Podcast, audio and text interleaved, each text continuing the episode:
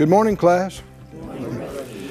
Hi, I'm Keith Moore, and we welcome you to Faith School. Faith School's the place where our spirit is fed, our faith grows stronger, and we learn how to be overcomers. There's a good life that God has called us to, a life of victory, a life of uh, successes and blessings and being a witness. You know, it's not how defeated and broke we are that draws people to God. The Bible said the goodness of the Lord draws men and women to repentance and change. Uh, Jesus is the good shepherd, and the condition of the flock is a direct reflection on the shepherd. When we're defeated and our needs are not met, and we're losing battle after battle, uh, and we're miserable and depressed and broken, and we uh, uh, then we tell everybody all our problems. Then we say, "And don't you want to come be a Christian too?" They think, "No, they don't. They don't want that. They, they're, they. If you're not born again, you already have a cruel taskmaster who steals, kills, and destroys. You you don't. You're looking for something else. You're looking for victory. But oh, friend, when we have uh, answers to prayer, when uh, our children are healed, when other things are going under, but the Lord sustains our businesses, and we even have to open other branches, and, and people begin to ask, How do you do it? How do, how do you do it? And we say, I, I know somebody. Hallelujah. And uh, you introduce them to the one who can change everything. So come on in. We saved you a seat. Let's pray and let's believe that uh, things we haven't seen that we'll see. Things that we had seen but we let get away, the Lord will remind us, and we'll not just be uh, hearers only, just note takers, but we'll be doers and see a real manifestation of God in our life. Father, we all, the faith school class around the world, we agree together as touching these things, asking you for the anointing, for utterance, for quickening of spirits, minds, uh, souls, bodies, filling and, and restoring of hearts and minds. Exactly what we need right now. We ask for it. We say, Move, Lord, by your Holy Spirit and the work of your holy angels and the manifesting of your holy word. It is written that you sent your word and healed them and delivered them from their destructions. Let your word uh, prosperously go uh, in this place and from this place in many directions and be a quickening word, a healing word, a saving word, a delivering word, a restoring word. We ask for it. We know it's your will. We decree and say it will be thus and so. In Jesus' name. Amen. Thank you, Lord. Uh, turn with me, please, in the great textbook, Hebrews chapter 10. Again, verse 38, studying about by faith. Hebrews 10:38 says, "Now the just shall live by faith. But if any man draw back, my soul I have no pleasure in him. We're not of them who draw back unto perdition, but of them that believe to the saving of the soul. The Bible said, Now faith is the substance of things hoped for, the evidence of things not seen. For by it, by their faith, the elders obtained a good report.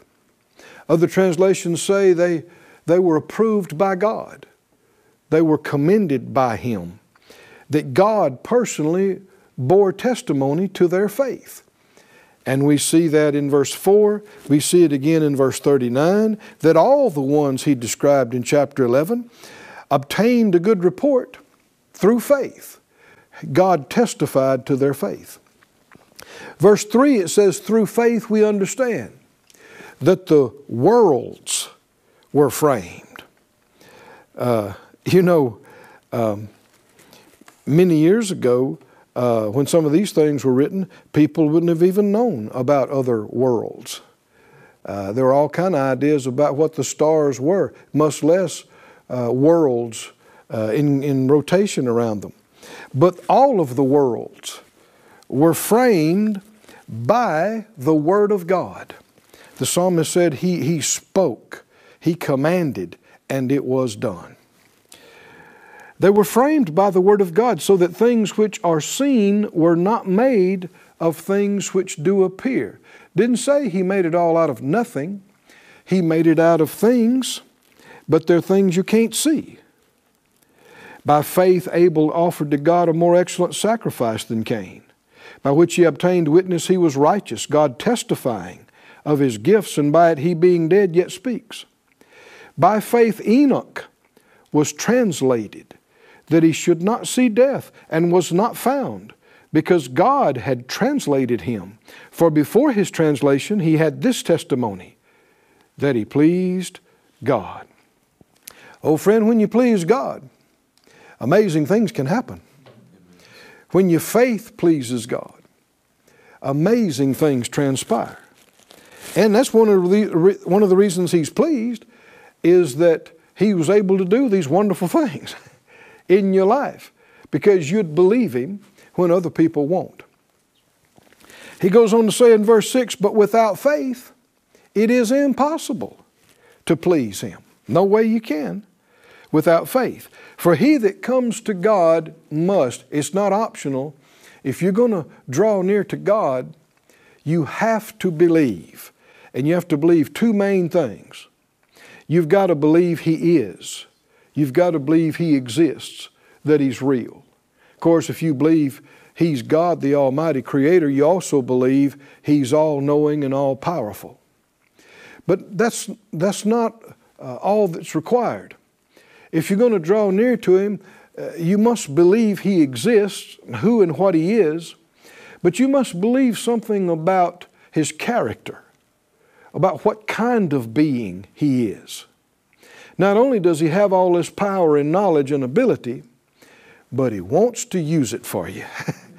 he wants to do things for you. He is a rewarder of those that seek Him.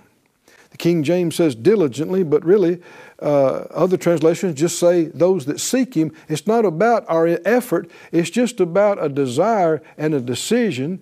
You want to know Him. So you look for Him. You make an effort to reach out to Him.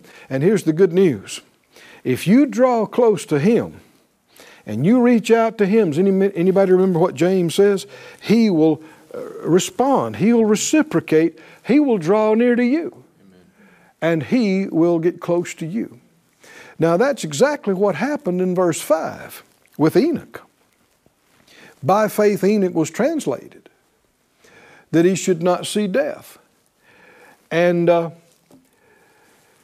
he was not found because God translated him. Translation is, you might, we might call it teleportation in today's language because it's a moving of something from one place to the other without the conventional means of traveling from point A to point B by whatever means of conveyance.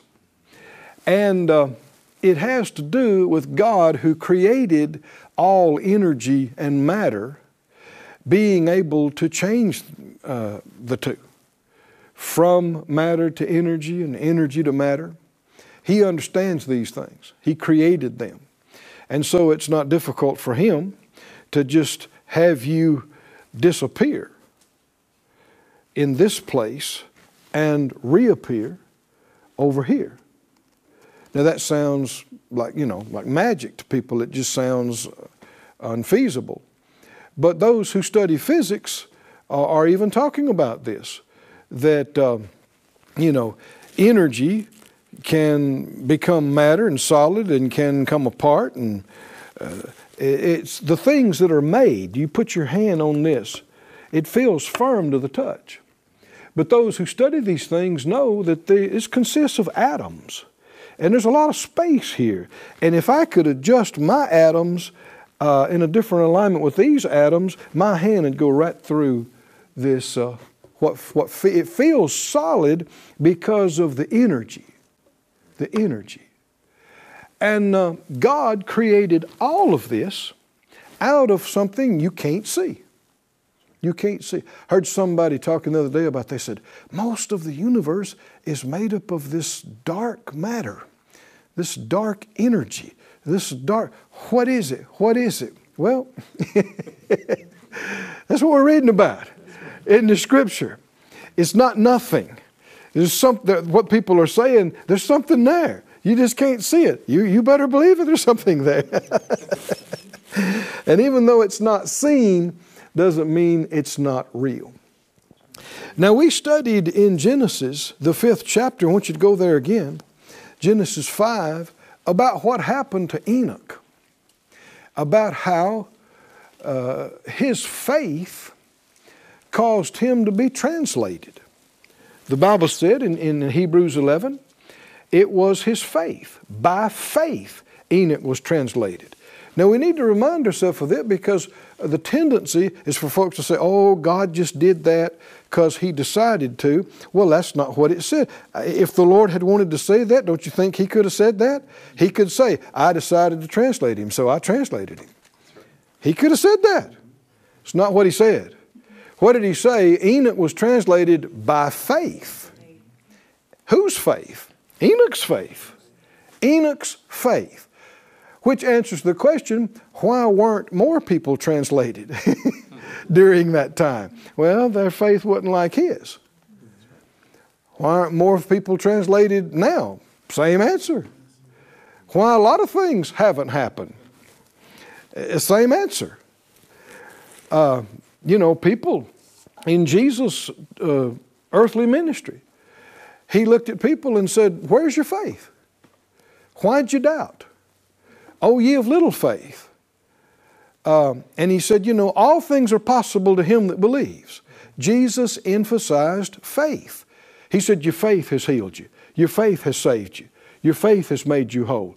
He didn't emphasize the sovereignty of God in these matters, he, he didn't emphasize the power of God in these matters. Even though it was involved, he emphasized the individual's faith.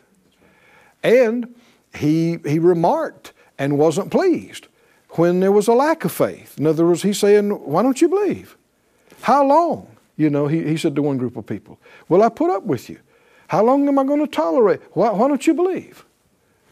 Well, we don't want him saying that about us. We, we don't want him thinking that. Somebody say, I choose to believe. Choose to believe. In fact, we need to be quick to believe, not slow to believe. And we, God gave us a, a mind. We should use it. But we should not be uh, analytical to the point of always questioning Him in unbelief, refusing to believe. Uh, the attitude of, well, show me, well, prove it to me, convince me. You're trying to elevate your intellect to His.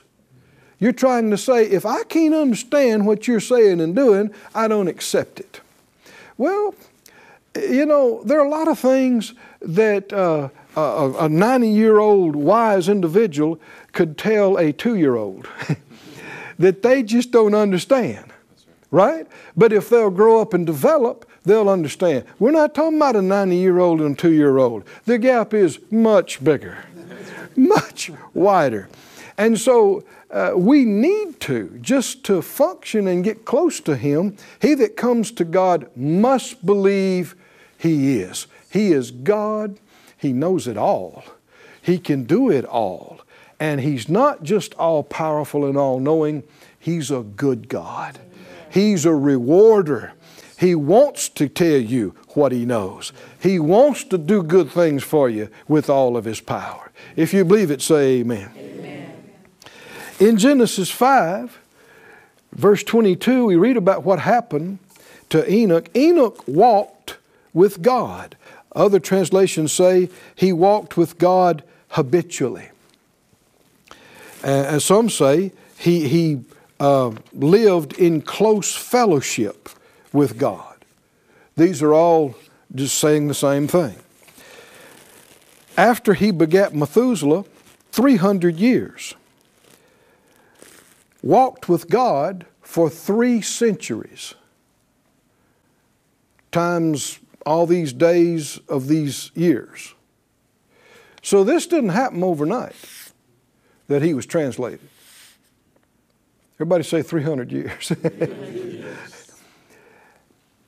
Morning, night, day after day, he walked with God. He communed with God. And over the course of this time, you know, the, over the, I believe over the first hundred years, he's closer to God than he was at the beginning of that hundred years. After 200 years, he knows God better. He's closer to God. After 300 years, he's closer to God. And at the end of 365 years, he's really close. I mean, he and God, after 365 years, or excuse me, 300 years, I should say, because uh, he you know, had to be born and grow up. Actually, 65 was considered young and about marrying age, you know. 65. Anything prior to that is probably too young.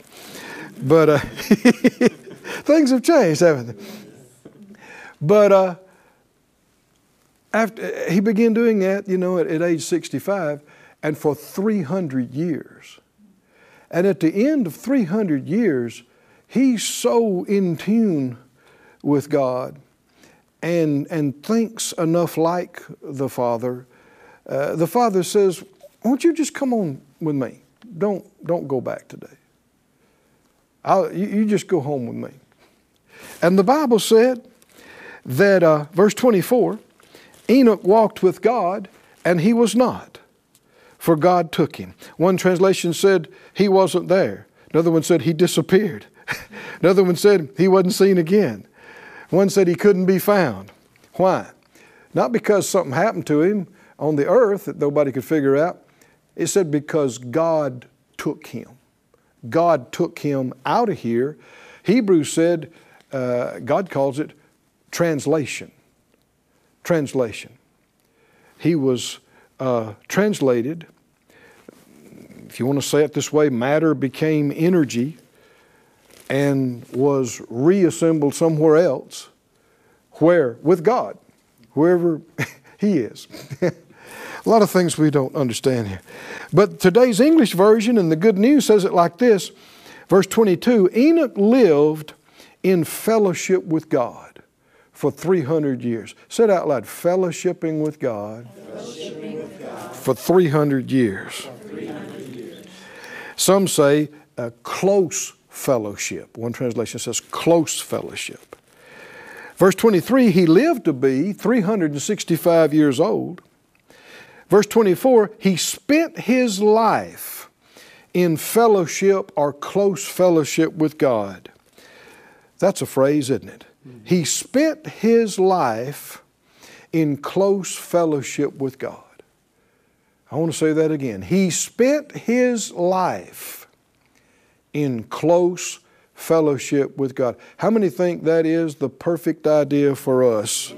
Right? In our century, in our lifetime, there is nothing more important you can do. There's nothing more significant, more needful that you can do, and yet it's the thing the enemy will oppose you about every step of the way you set your mind that you're going to commune with God more and draw closer to Him, there'll be 101 things come up that you need to do, you have to do, or you think is necessary and important. I heard uh, an individual say one time who was a real man of God, who had lived generations past in his writings. He's, he's made this statement. He said, I have so many things to do today. I shall spend the first three hours in prayer. I have so many things to do today. He was saying, I shall, I need to spend the first three hours in prayer. Now, see, that doesn't sound right to our mind because, see, the flesh will tell you, I've got so much to do today, I don't have time to pray. I don't have time to pray. I know. Uh, uh, one morning, this was back when I was attending Bible school, a friend of mine had asked, it was a Saturday. Uh, the, the day before had asked me to come help him work on a car, and uh, somebody else had asked about this, and, and it looked like my Saturday was really going to be packed and long and a lot to do. And I got up early that morning, and the Lord brought that to my mind. I have so much to do today. I shall spend the first three hours in prayer. And I realized the Lord's dealing with me. You need to, you need to act on that. I'm not saying how many hours, but you need to act on that. So I did. I was ready to grab my coat and rush out the door, but I thought, mm, the Lord's dealing with me to do something different. So I, I just laid the coat down. I knelt down by the chair there, and I started communing with the Father by faith. Just pushing other things out of my, my thinking and talking to Him and praying. Thank God for praying in the Spirit because you, when you don't know what to pray for as you ought, the Spirit can help you.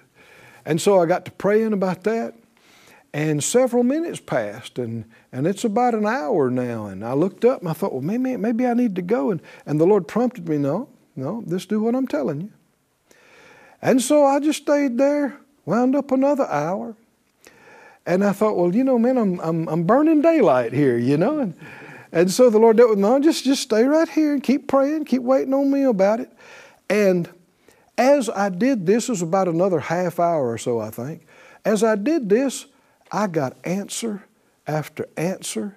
And three of the things that I thought I was pushing to do, I saw I don't even need to do that.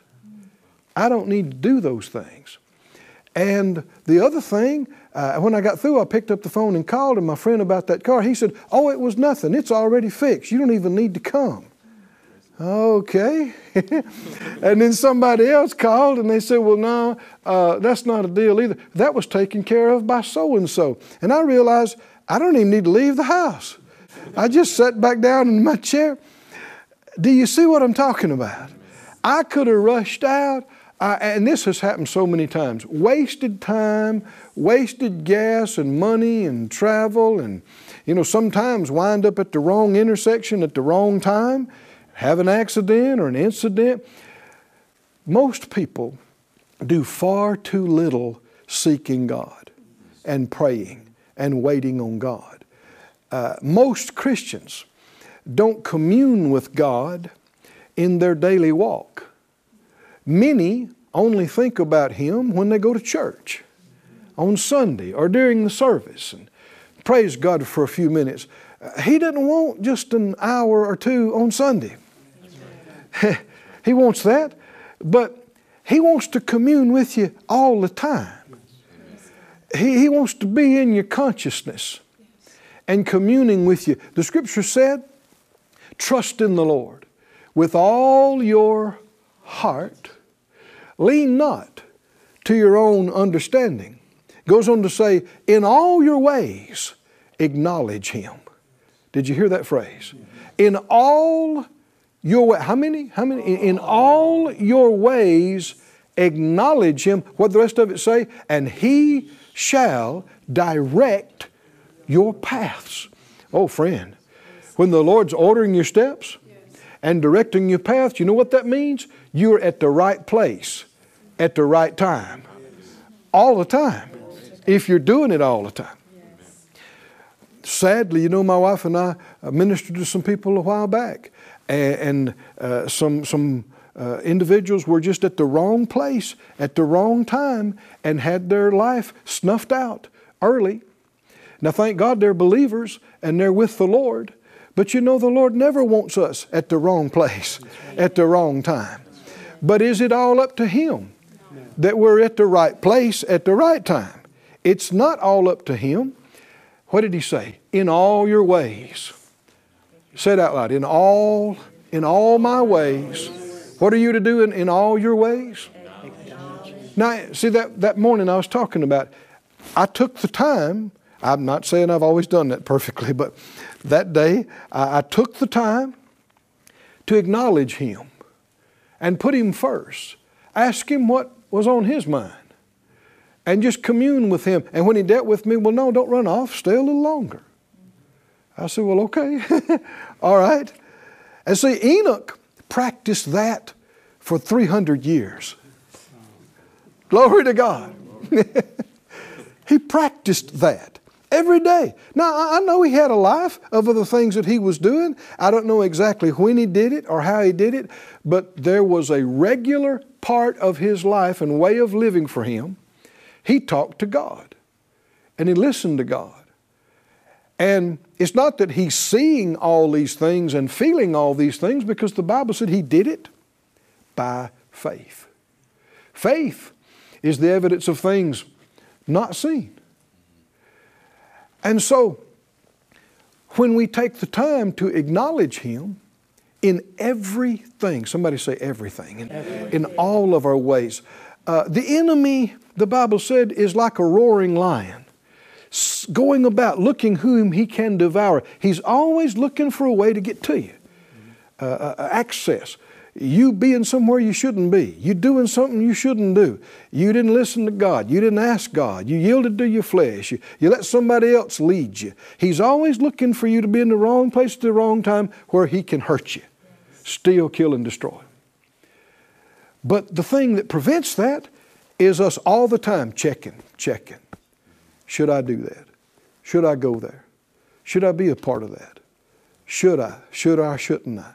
Not just deciding based on statistics or influences or people pulling on us, but acknowledging Him. And He said if we'd acknowledge Him, what would He do? What would He do? He will direct our paths. The Bible said God didn't give us the spirit of fear uh, uh to bondage again, but He gave us the spirit uh, of adoption, whereby we cry, Father. And as many as are led by the Spirit of God, they are the sons of God. And He bears witness with our spirit that we're the sons of God, children of God. Oh, somebody say, Thank you, Lord. Thank you, Lord. If Enoch could commune with God under the old covenant, surely we can fellowship with God in this new and better living covenant. Hallelujah. Hallelujah. Well, that's it for our time again today. It goes fast, doesn't it? What do we do? We live by faith, we walk by faith, we overcome this world by faith. We're strong in faith, giving glory to God. We'll see you next time in Faith School.